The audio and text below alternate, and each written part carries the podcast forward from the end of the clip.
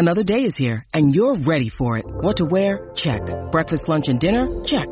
Planning for what's next and how to save for it? That's where Bank of America can help. For your financial to-dos, Bank of America has experts ready to help get you closer to your goals. Get started at one of our local financial centers or 24-7 in our mobile banking app. Find a location near you at bankofamerica.com slash talk to us. What would you like the power to do? Mobile banking requires downloading the app and is only available for select devices. Message and data rates may apply. Bank of America and a member FDIC. When you need mealtime inspiration, it's worth shopping Kroger, where you'll find over 30,000 mouth-watering choices that excite your inner foodie. And no matter what tasty choice you make, you'll enjoy our everyday low prices, plus extra ways to save, like digital coupons worth over $600 each week. You can also save up to $1 off per gallon at the pump with fuel points. More savings and more inspiring flavors make shopping Kroger worth it every time. Kroger, fresh for everyone. Fuel restrictions apply. Hello, it is Ryan, and I was on a flight the other day playing one of my favorite social spin slot games on ChumbaCasino.com. I looked over the person sitting next to me, and you know what they were doing? They were also playing Chumba Casino. Coincidence? I think not. Everybody's loving having fun with it. Chumba Casino is home to hundreds of casino-style games that you can play for free anytime, anywhere, even at 30,000 feet. So sign up now at ChumbaCasino.com to claim your free welcome bonus. That's ChumbaCasino.com and live the Chumba life. No purchase necessary. VGW. Void were prohibited by law. See terms and conditions. 18 plus.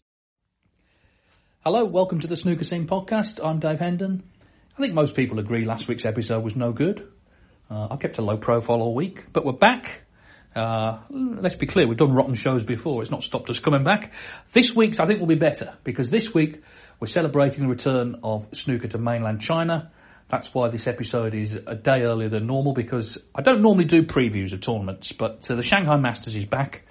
And uh, as I say, the first uh, tournament in China for four years since uh, the pandemic hit. So I think it's only right to just have a look at the uh, the matches and the tournament in general. The problem with previews is they can be out of date very quickly. So you know, if you listen to this on Wednesday, the tournament's already been going a couple of days. But uh, hopefully, people will listen before it starts on Monday, and uh, we're just going to have a look at some of the matches and some of the sort of the narratives that might be in play.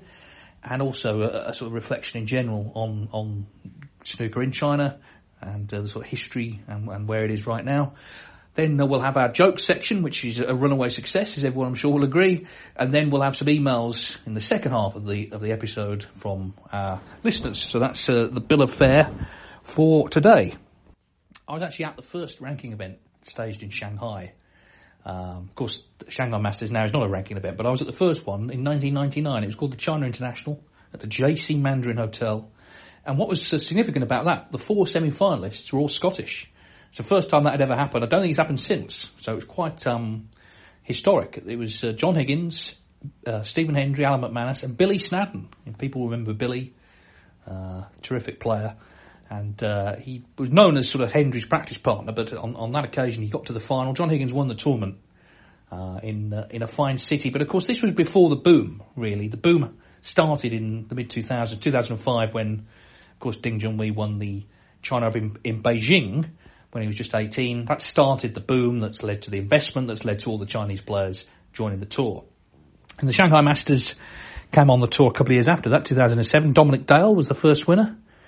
Uh, I seem to remember he serenaded the Chinese media afterwards uh, with a little bit of my way. Uh, whether they wanted it or not. Ricky Walden, he had a terrific uh, run in the in the tournament in 2008. Ended up beating Ronnie O'Sullivan, but he'd beaten pretty much uh, Hall of Famers every round. He'd beaten Davis, Hendry, Selby, Robertson. I mean, just basically, I mean, if Ray Reardon had still been playing, he would have beaten him. And he beat O'Sullivan in the final. That was a big upset because Ricky had never won a tournament before then. O'Sullivan did win it 2009. Then uh, Ali Carter, Mark Selby, remember that against Mark Williams, the the uh, red or pink incident. That, That long uh, discussion about what ball had been hit. Uh, John Higgins made that great comeback against Judd Trump in 2012. Ding to the delight of the fans in 2013. Stuart Bingham 2014. And of course, that's when he was establishing himself as a as a major tournament winner, won the World Championship at the end of that season. Kyren Wilson, real kind of upset win really in 2015 against Judd Trump. Ding again in 2016. And then the start of three wins for Ronnie O'Sullivan. He won the last ranking event version in 2017. He beat Judd Trump 10-3. Safety in that match, I remember, was immaculate. Brilliant tactical masterclass from O'Sullivan. And then it became uh, an invitation event. He beat Barry Hawkins 11-9, and then Shaun Murphy 11-9. So close finals, but O'Sullivan very much on top in Shanghai. Now, when it comes to uh, the tournament this year, it's a little bit kind of like the Masters in London, a Chinese version of that. Not quite the same format because, yes, it has the top 16, but it also, quite understandably, they've given four places to Chinese players and then four places to wildcards, so young players. And wildcards have always been a feature Chinese events. Many of the, the Chinese players that we've seen over the years began as wildcards. Ding Junhui, actually, another tournament in Shanghai, the 2002 China Open, was a wildcard. He was just 14 and uh, he played Mark Selby and took a couple of frames off him. Mark was uh, a teenager himself. But uh, anyway, so we've got our field. Now, the, the, draw hasn't quite been completed yet. On Sunday at the opening ceremony, they're going to draw the four young wildcards against four of the established players. So we don't know the exact uh, lineup yet, but I'm just going to have a look at. Well, we'll start by looking at the the players who um, are in that hat. We've got. Uh, these are unknown quantities for sure, but we've got uh, Deng Hao Hui, Dong Jihao, Bai Yulu, and Gong Chenzi. Of course, Bai Yulu is a female player and uh, very highly rated. It'd be interesting to see who she draws.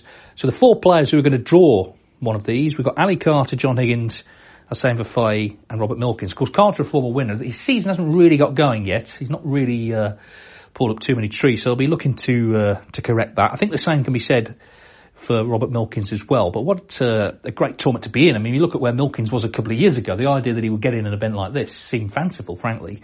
So he'll be looking forward to it. Hossein Vafaei, hopefully, has not had any sort of visa issues and, and, so on and can actually concentrate on playing, which was not the case in Germany at the European Masters. And John Higgins, I thought at the European Masters was superb. I thought he really looked good. Only just lost that semi-final 6-5 to Judd Trump. Higgins, a former winner in Shanghai. He's well aware, I think, John Higgins, that this is a big season for him. And uh, if his mind is sort of um, right and he's set on having a good year, every chance that he will do. And I think he could be dangerous in that little section. Uh, but of course, they don't know they're going to play yet. The four matches we do know in round one, and this is a, a very interesting one. Jack Lisowski against Zhou Yuelong. You know, not an easy one to call. These matches, by the way, best of 11. Um, Zhou Yuelong, a player who has sort of knocked on the door a little bit. He's seen other Chinese players do well. Of course, he's been in finals. He was in one last season in Belfast. And Jack, the wait goes on for a title. If he won this one, I mean, my word, what a tournament to win with the with the quality of the field because it's literally no easy matches to be had. You know, from from where he starts in the draw against Zhou Yuelong. Uh, whoever wins that plays Judd Trump. So you know, it, it's, it's going to be tough all the way. Um, but Jack's Jack's obviously you know, we like him in the UK, but he, he, does seem to have a big fan base in China. That may help. Um, we'll see. Uh, the other matches, we've got Ding Junhui against uh, Jiahui. Now, this, I think, is probably the pick of this round. Uh, Ding, obviously, is the established elder statesman of, of Chinese snooker. And Jiahui, the new star, semi-finals at the World Championship. Um, and that's an interesting one because playing Ding in China for the Chinese players is not always that easy, I don't think um, because they sort of almost feel the weight of history. They all look up to him, and you know they they're aware of his great performances there. He's won plenty of tournaments in China. Just three meetings between them. Si does have a win over Ding in Gibraltar a couple of years ago. Uh, the last meeting in Turkey, uh, which, which, Ding won five four. In fact, both Ding's wins have been in deciders, so not not sort of um, particularly significant head to head. I don't think there's not uh, not much in it.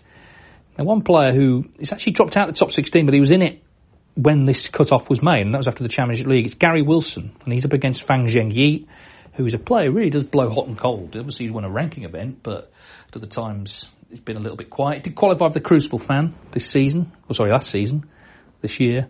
Uh, they played actually uh, in the China Championship qualifying round back in 2018, so five years ago. For, for what it's worth, Wilson was the winner then, but I think Fan has certainly improved since then. And the other match that we definitely know about in this round is Mark Williams against Pang Junxu. Now, Pang, I, I rather rashly, I was asked by World Snooker Tour on the website to, to, to do some predictions and who's going to be the next first time ranking event win. I went for Pang, and to be fair, he's not had a good season. a little bit of a jinx from me. He's not had a good season so far, really. Of course, he did get to a final last season, the WST Classic, and qualified for the Crucible, and, and seemed to be improving all the time. But then you've got to sort of take that and, and continue to improve. And if you look at the season he's had, he did actually win his group at the Championship League, but then he lost second round European Masters. He lost in qualifying for the British and English Opens. He has qualified for the Wuhan Open, beat Stan Moody 5-1, so he's going to be there. Mark Williams, he's never played him before, but obviously we'll know all about him. Mark, uh, a player historically who's had a lot of success in Asia. I think he's won something like six ranking events in Asia, uh, including Shanghai back in 2002. He beat uh, Anthony Hamilton in the China Open final, 9-8 from 8-5 down. I remember that very clearly. I was there for that one as well.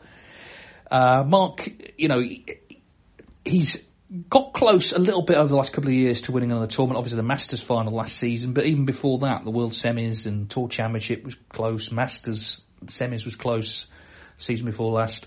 So he's still producing good quality snooker, um, and you have to make him favourite for that. But it'd be interesting to see how these these Chinese players get on. Um, Ding is a top 16 seed, so we've got Si Jiahui, Pang Zhengzhou, Zhou Yuelong and Fan Zhengyi, four very talented players.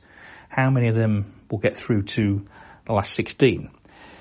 And of course, waiting in the last 16, we've got the real big hitters, the top eight seeds. And uh, well, let's start with the, the number one, Ronnie O'Sullivan. Now, the Shanghai Masters has not been held since 2019, but he's not lost in Shanghai since 2016. The last player to beat him there, Michael Holt. Michael Holt back in 2016, of course, not on the tour now, but actually beat him three times that year in various tournaments.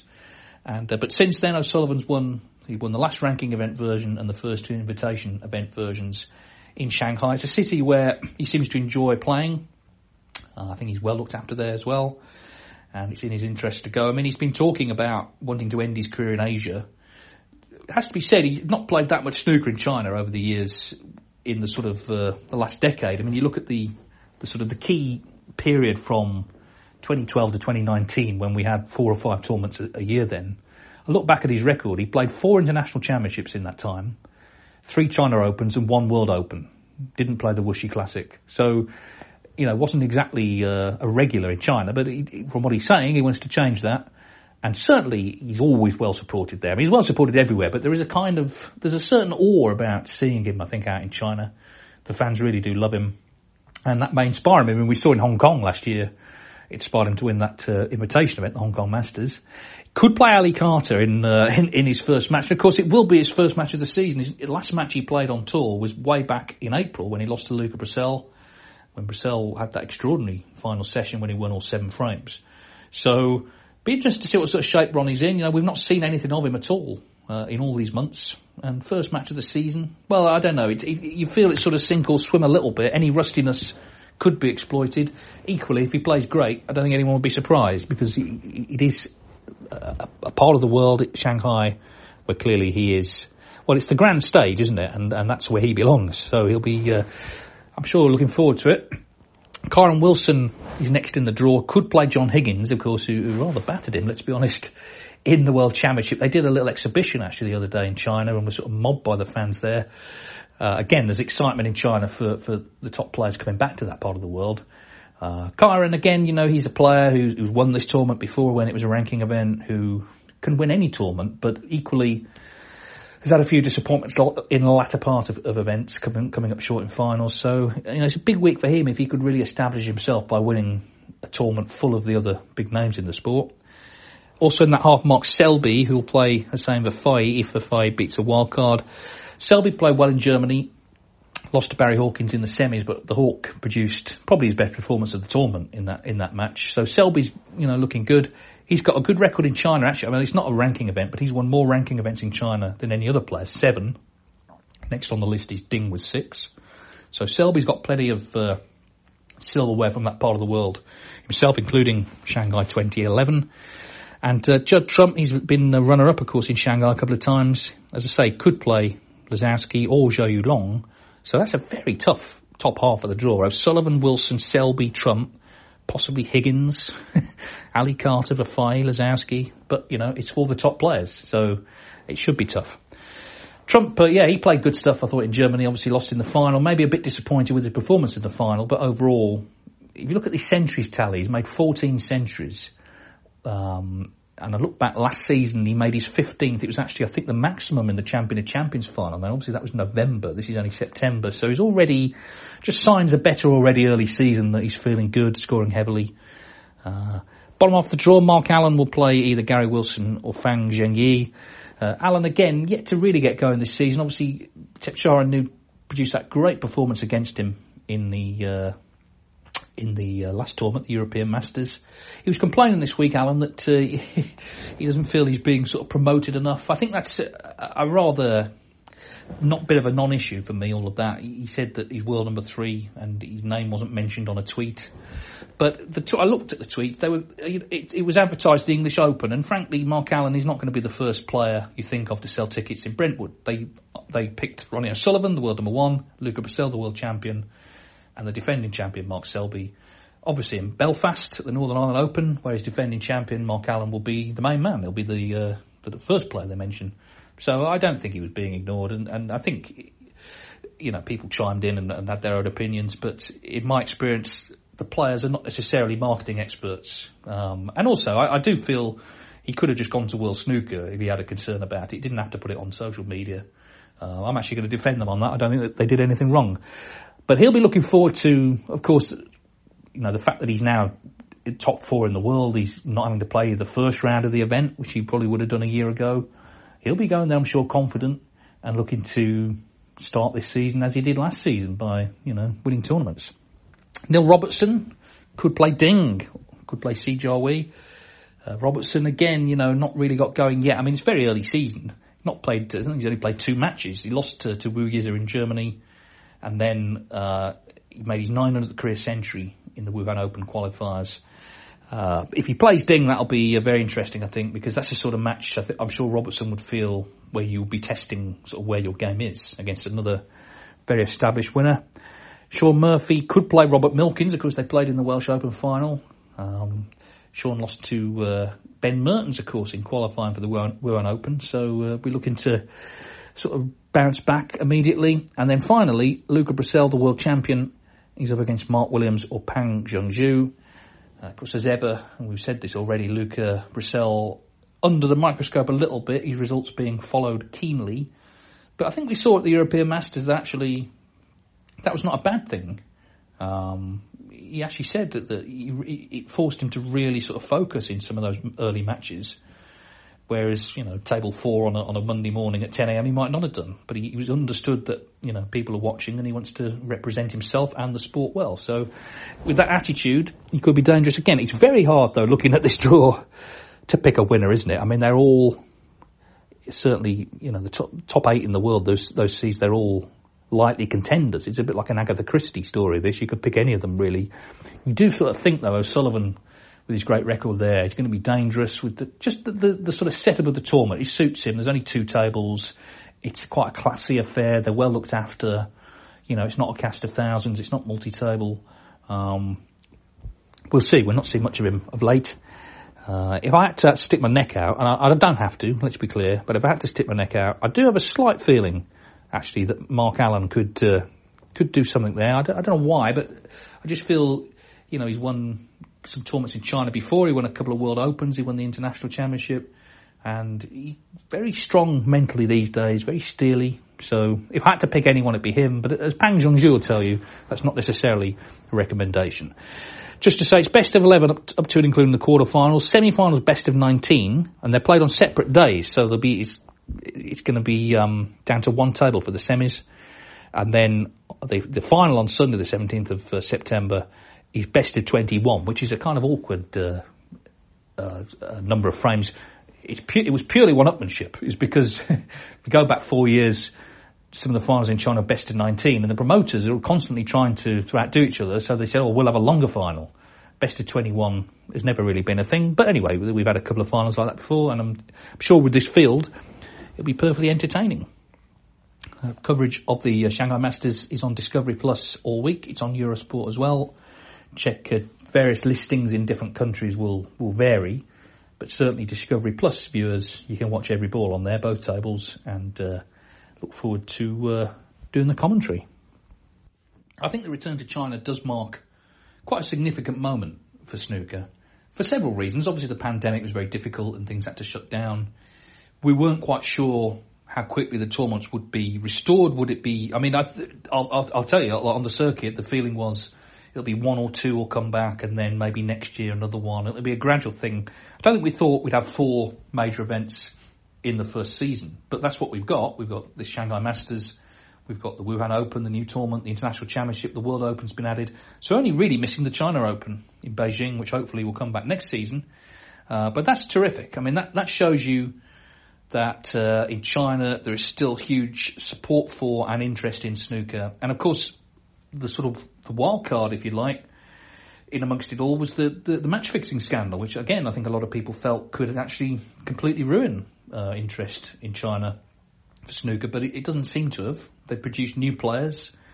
We know that ten have been banned, and you know that's a great shame for the sport. But the fact is, life clearly goes on, and the new players will be the new stars, and they will take the opportunities that some of these other guys could have had had they not been up to what they were up to. So it's a big moment. Uh, it makes snooker more credible as a global sport to be heading back to China. The uh, tournament's very lucrative. I mean, the Shanghai alone is 210,000 the winner. The other tournaments all have six figure first prizes. And further down, in terms of the prize money spread, there's more opportunities for players to earn more money and earn a, a proper living. So it can only be good news, I think, that these tournaments are back. And as I say, hopefully this will be the start of uh, another long relationship with China and uh, maybe even a couple more tournaments as well. I know there's talk uh, next season, possibly a couple more ranking events in various places. So uh, this is good news, I think, and uh, it's going to be an interesting week. And of course, the other thing about China, and we'll see this as the season goes on, how it, how the travelling affects different players. Not everybody kind of copes with it, and certainly there are periods where they're going to be, for example, the international championship finishes the day before the champion of champions. So there's going to be maybe a few tired people, and that can affect players as well. Um, it's all part of sort of dealing with international sport.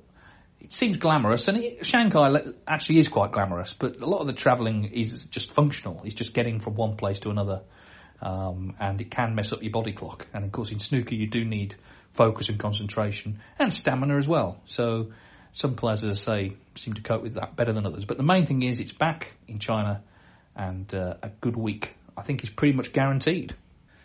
So before we move on to the emails, it's uh, it's the joke section. Now this is a new section I introduced to, to lighten the mood. Um, it's had a mixed reaction, but one thing I will say is people have been sending in their own jokes. We do have a guest joke coming up. So there's three three uh, three jokes coming up, and one has been submitted by a listener. Uh, the first one is my own. Here's the first one. What did the exhausted and very small snooker player need? What did the exhausted and very small snooker player need? An extended rest. Double meaning there. Number two. This one's no good, I don't think. But anyway, number two. Uh, what is the white called when pigeons play snooker? What is the white called when pigeons play snooker? Answer the cue ball. The cue ball. And number three, now this is a guest joke from Neil Dagley, a listener. So Neil has sent this in. And it's quite topical because he passed away not so long ago. Why did Tony Bennett stop watching snooker in 1997? Answer, he left his heart in Silvino Francisco. so that, uh, Neil has sort of um, very much, uh, thank you for the joke Neil, has very much sort of uh, observed the, the general standard and gone with it I think there. Anyway, let's get into the, uh, that's a little palate cleanser, let's get into the emails. Gary from Ireland writes, I'm a massive Ronnie O'Sullivan fan. The man got me into snooker and I love watching him play. A few things I'd like to ask you and your listeners. Does he have any more records to beat, bar the world's, do you think? And could you see him being the last of the class of 92, playing to a high standard, say mid-50s and 60s? Another intriguing one for you on the topic of records for the modern day greats. Trump has the record of six rankers in a season. Neil Robertson, the first man to get 200 centuries in a season. Selby, the first to get a 147 in a world final. Does John Higgins or Mark Williams own any records? All I can think of for John is he's a record holder in the Welsh Open, but I don't think John cares about Home Nations events. Well, we'll come on to that, uh, Gary, but in terms of Ronnie O'Sullivan, there is one that he could take in a few years' time. Ray Reardon is the oldest ranking event winner on record. He won a ranking event when he was 50. Now, of course, Ronnie is the youngest ranking event winner. He won the UK Championship at 17. He's going to be 48 in December. So in a couple of years' time, he could break Reardon's record and be not only the youngest ranking event winner, but also the oldest. And that would be pretty remarkable, even by his standards, to have both of those records. That would just point to his incredible longevity. In terms of playing to a high standard in his mid 50s or 60s, I mean, I think certainly, you know, it's not, mid 50s. It's only seven or eight years ago, away. So he could certainly play to a high standard. I suppose the question is, would it be a high enough standard to still be an absolute top player? Would it be a high enough standard to still be winning tournaments? It's never been done before. No one's ever won ranking events in the mid 50s. Again, you think if anyone could do it, possibly he could. Um, my feeling is, you know, I mean, he's been talking about retirement since he was 18. My feeling is he will stick around. I think he will stick around and try to, almost as a challenge, to adapt his game and sort of fend off the uh, the younger players. The thing about Ronnie O'Sullivan, and there's many things about him, of course, but I think one of the main things is you don't think of him as a middle-aged man. He plays a youthful game. He has a certain youthful attitude and disposition and manner in general. So, you know, when he was turning pro, someone of his uh, equivalent age would be, I guess, a Terry Griffiths, a Cliff Thorburn, a Dennis Taylor. They did sort of seem older. You don't really think of Ronnie in, in those terms. So I'm not sure age is that sort of relevant to him. Really, it's, it's more a sort of existential, existential, I should say, um, thing with him.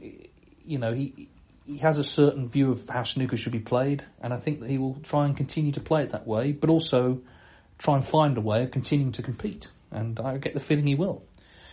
Uh, in terms of the records for Higgins or Williams, they do uh, have a couple. I mean, John Higgins has been in the top 16 since 1995, unbroken. So this is what he's 20. What would that be? The 29th season that he's been in the top 16. I mean, pretty incredible. Uh, 29th or 28th. Anyway, it's a long time. No one, no one else has been there that long. It is under threat this season, but he's aware of that and uh, every chance to, to stay there for next season.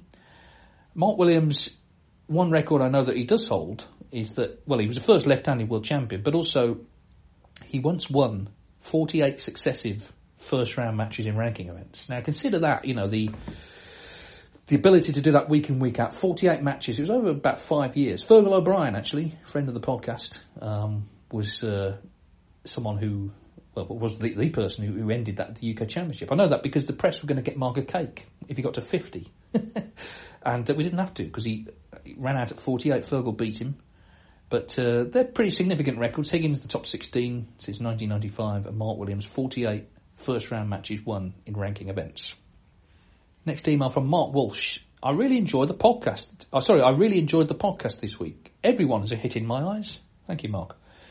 These two hot topics have been on my mind for a while, so please do use as filler whenever you're desperate enough. Well, well, you're selling yourself short, Mark. I wouldn't say we're desperate, but uh, anyway, let's see what people think.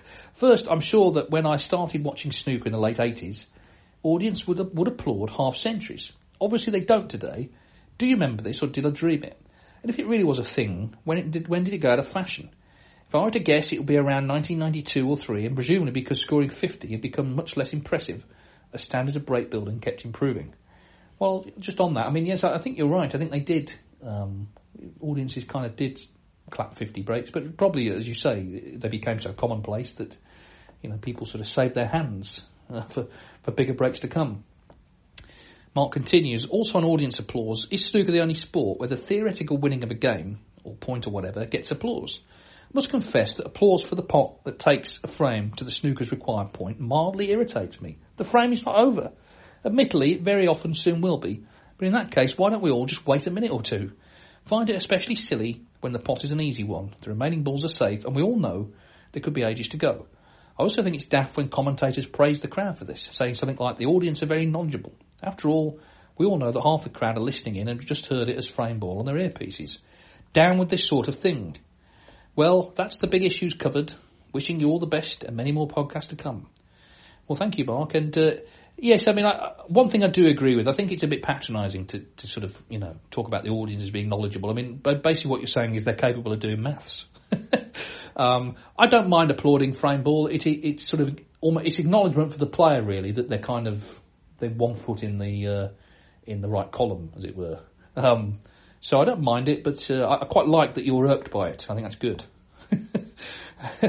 and uh, yeah, I, I, I, think it's good to have these irrational dislikes of things.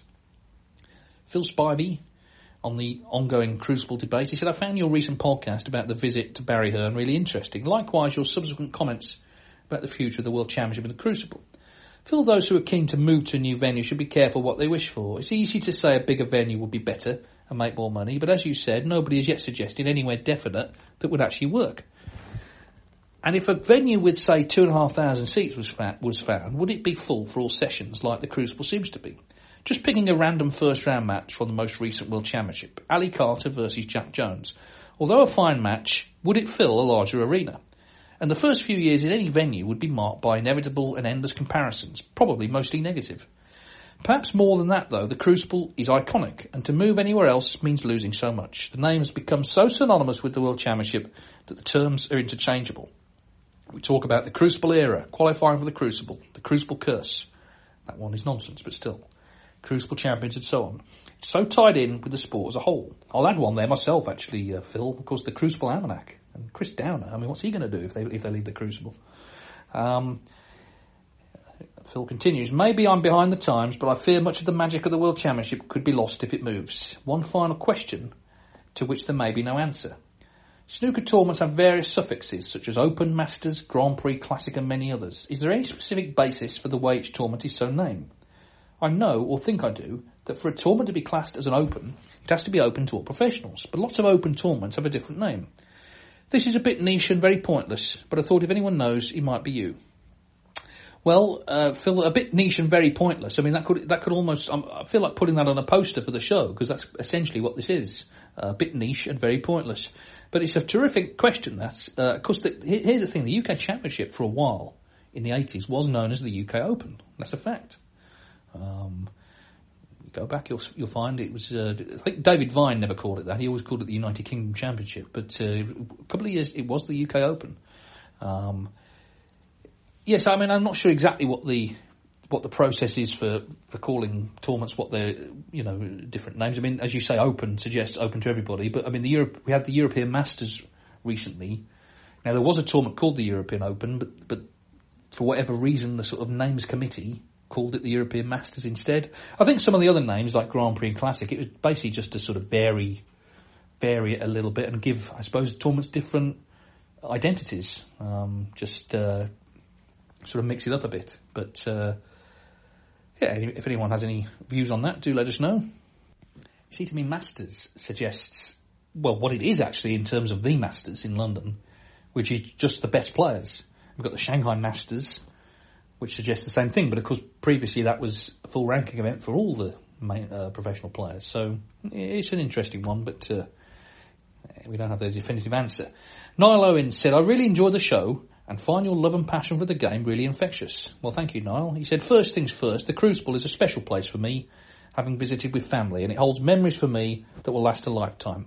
As per usual, I'm booked in for three days in April, and I can't wait. Meeting friends going in and seeing the old girl, I can't wait. But on the future of the Crucible, I think the 2024 Tour Championship being held in Manchester, and specifically the Manchester Central building, is huge. The venue for me is perhaps the most suitable location, and the success of the tournaments, crowds, etc., will be key. The venue is superb. You've got hotels and the potential for a very large fan base. Sorry, for large fan view areas directly outside the venue. Of all the venues they play currently, Alexandra Palace and Manchester Central are the ones that are in play for me in the UK at least. What do you think? Well, I've never been to. Uh, thank you, Niall. I've never been to Manchester Central as a venue. I mean, obviously, been to Manchester and it, it is uh, very accessible but uh, that's one of the things about, I mean, without sort of back, continually banging the drum about the Crucible, one of the best things about that place is actually the fact it's right in the centre of Sheffield. It's a very short walk from the train station. There's lots of, uh, you know, trams and buses and whatever, uh, public transport in the city itself. So it's a city centre venue. But in general, that's where I'd like to see UK tournaments in sort of large cities and, and places that are easy to get to and where there are things happening. I always thought Cardiff was really good. Welsh Open moved from Cardiff. I thought it was great there actually. Uh, Adam Fisher. Having listened to all of your podcast episodes, it got me thinking of the professional players with at least a few good years on the tour that you have mentioned the least over the years. My guess is that Ian Burns is a strong contender. What do you think? I know players need to do something to deserve a mention. No one gets that for free. But here's a free one for Ian. Have a blast of a season, Buster. well, of course, Ian Burns uh, and if you listen to all the episodes, you know that I had a dream about Ian Burns, uh, famously, a couple of years ago, where I dreamt he would qualify for the Crucible and draw Yan Bingtao on the first morning. Now, it didn't happen. Um, he didn't qualify. And it's a rather niche dream to have, really. But uh, I, I did have uh, that dream. So Ian Burns has been mentioned uh, on the podcast. Not that it did him any good. Uh, dreams are quite strange. I, I, dreamt the other night I was on a, on a I was on a speaking tour of Scotland with Nigel Farage. I mean, what's what's all that about? Uh, anyway, Fionn Lynch. Uh, I'm writing this email to praise a player who, until this year, I'd never heard of. Rory Thor has really impressed me over the last few weeks. I felt he played excellently in the first half of his European Masters qualifier against Chris Wakelin. I didn't see any of the match after the interval, but I was very surprised he lost 5-2 after the match being 2-2 in the mid-session with Rory playing very, really well. He also impressed me in the Wuhan Open qualifiers, although he lost that match as well. I think he's long potting to be the most impressive thing about his game. Some of the pots for, uh, from below the pink spot up to the baulk pockets were mesmerising. I'd also like to suggest a nickname for him. As Thor is known as the Norse god of thunder, I think Rory Thor should be known as the Malaysian god of snooker. Finally, it would be my honour to open the 2023 season of benign meetings with snooker players. A few months now, this was a, a series that we had uh, last season where people. Uh, it was actually banal, banal meetings, wasn't it? But it was low key meetings. Not a lot said, not a lot happened, but uh, it was still, it's still being recorded. Fionn says, a few months ago, I went to a snooker exhibition with Ken Doherty and Jimmy White. On my way in the door, I nabbed a promotional poster off the counter of the hotel it was staged in. Once inside, I asked both players to sign it. Jimmy asked me, Did you nick that off the wall? I replied, No, the counter. We both chuckled, they both signed it, and we all got on with our lives. Well, that's a strong contender, I think, for uh, early season. Uh, and I'm sure it was a lot of fun with Jimmy and Ken. Uh, on Rory Thor, of course, we had a, an email a couple of weeks ago that he doesn't like tomatoes. He, he went to, I think, Subway in Watford, was my recollection of the story, and uh, couldn't quite make himself understood about what he wanted in the sandwich, and was seen outside mournfully sort of taking the tomatoes out. So if you do, uh, I agree, Rory's a, he's a good, uh, it was Thor Chuan Leong, isn't it? He's his sort of full name, but they call him Rory Thor. Terrific player, but uh, don't ever give him a tomato. You put him in a bad mood. Uh, Simon Thompson, just a quick email to let you know, first of all, how much we appreciate your podcast. Thank you, Simon. I'd like to, he said, I'd like to second your point regarding commentary in, on qualifying matches on Discovery Plus. The coverage is definitely lacking something, having no context explained or the subtleties of the game clarified by somebody in the know, as it were.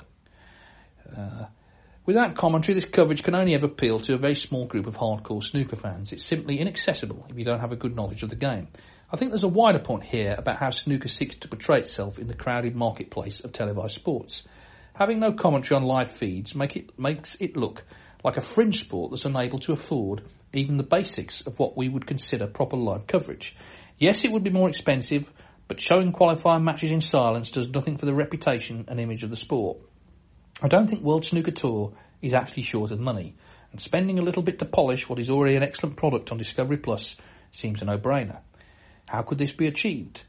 Probably a rubbish idea and shoot me down in flames, but there are many players who express a wish to go into the media after finishing their playing careers. This might be an ideal chance for a broadcaster to use them in on-air auditions. It would also need somebody with a brain in their heads and knows what they're doing, such as yourself, but I would hope that this could be arranged. This would also allow a greater interaction with snooker fans using social media to contribute to the commentary by asking questions, etc., as I recall you did on Judgment Day last season. It's time World Snooker Tour thought outside the box a little bit more and gave it a go.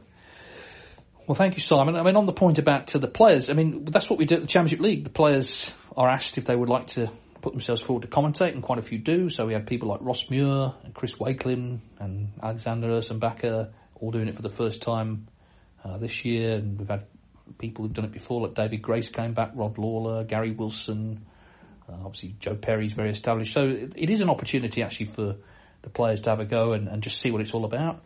Uh, I did speak to someone from World Snooker Tour this week about, about this whole thing, and they were explaining some of the issues surrounding it. And some of it is, I mean, it's quite boring, but but also at the same time quite pertinent. Some of it is about actually just um, the, the company that they use because they do other sports. They don't actually always have the equipment available um, that, that is required to do it. Um, and the the sort of solution to that is for World Snooker Tour themselves to invest in equipment, which obviously cost the money. So it, it, ultimately, it's always about money.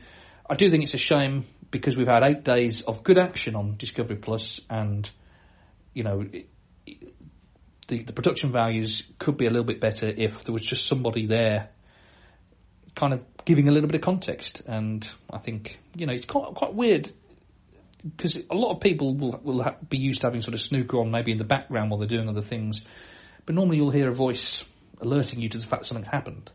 Uh, that that hasn't been the case. You've had to sort of monitor it all yourself. Um, anyway, let's see if that uh, if that changes at all as the season goes on.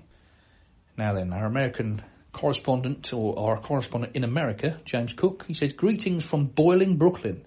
Yes, I'm back in New York City after a lovely summer in Muskoka, Canada. Just listen to the latest podcast today and have some offerings for you. Firstly, I agree 100% about the lack of commentary on the Wuhan qualifiers. As I'm in the US, I watch via Matchroom Live, but I haven't watched as much as I would have if there was commentary. And whilst you are one of the best, I like the idea of giving the qualifiers duties to new people, players, ex-players, etc. Second, read the suggestion to use the Royal Opera House as a venue for the World Championship. Well, I've been there a few times to watch performances, and although I've only sat in the cheap seats, I can tell you they ain't that comfortable.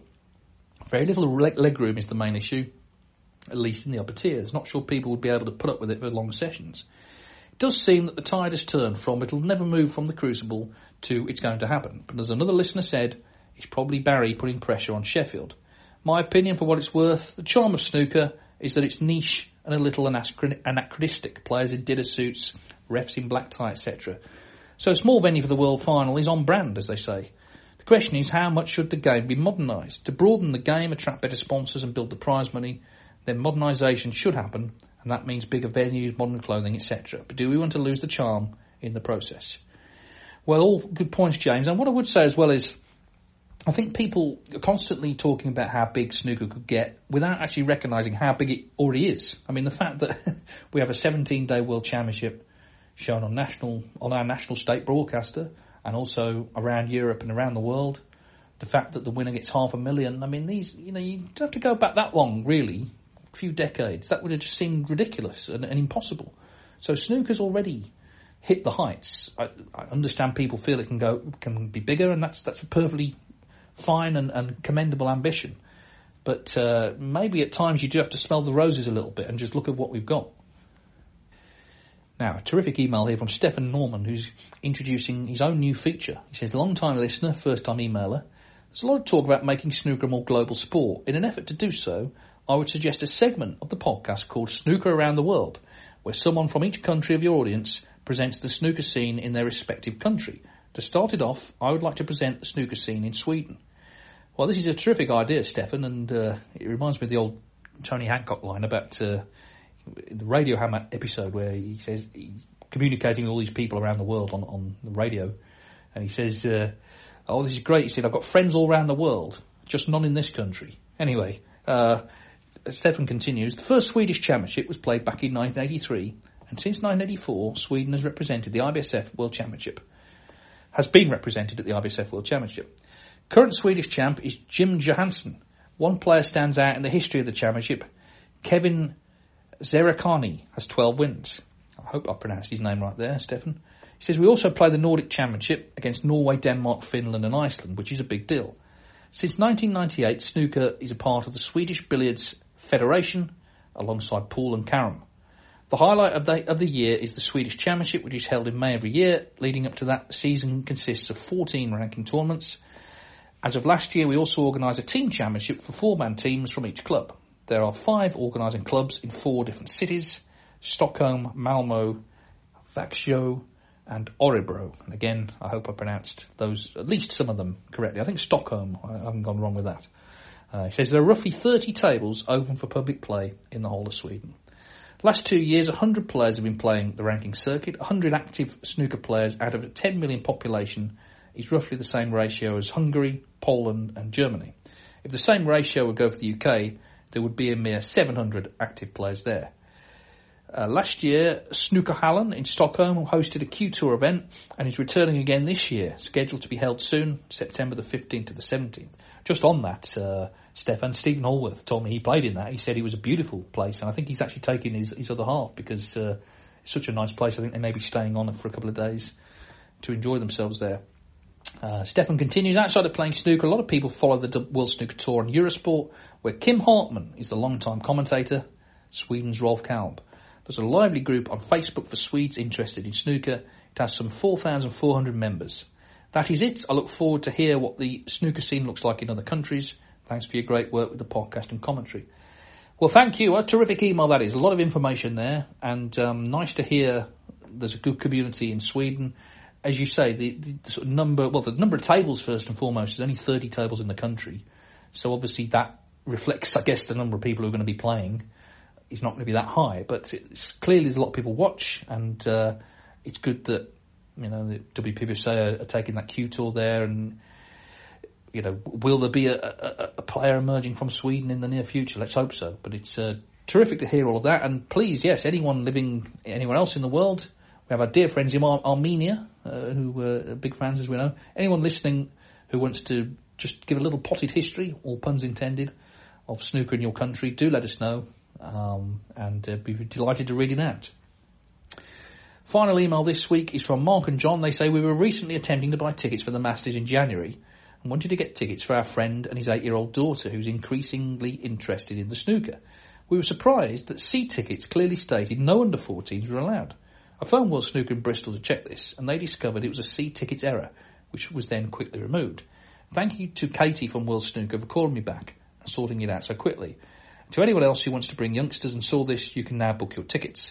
We also booked tickets for the British Open in Cheltenham and the English Open in Brentwood.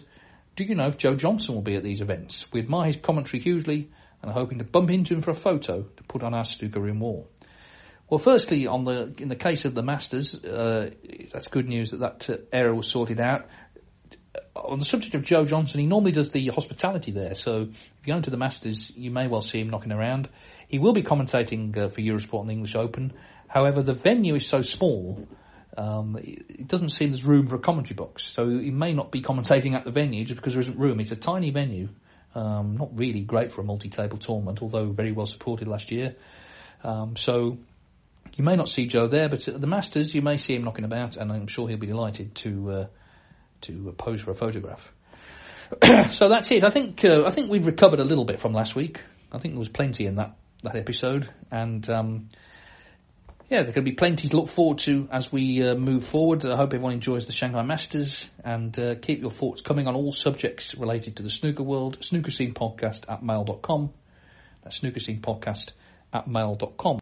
Just wanted to mention on Friday, uh, this coming Friday, our uh, correspondent Thomas Bartley, who's uh, studying the uh, the first World Championship in 1927 held in Birmingham. He's doing an online talk as part of Birmingham Heritage Week, which hopefully has survived after it was it was revealed this week that the uh, the local council have gone bankrupt. Um, but uh, hopefully the uh, that won't affect anything.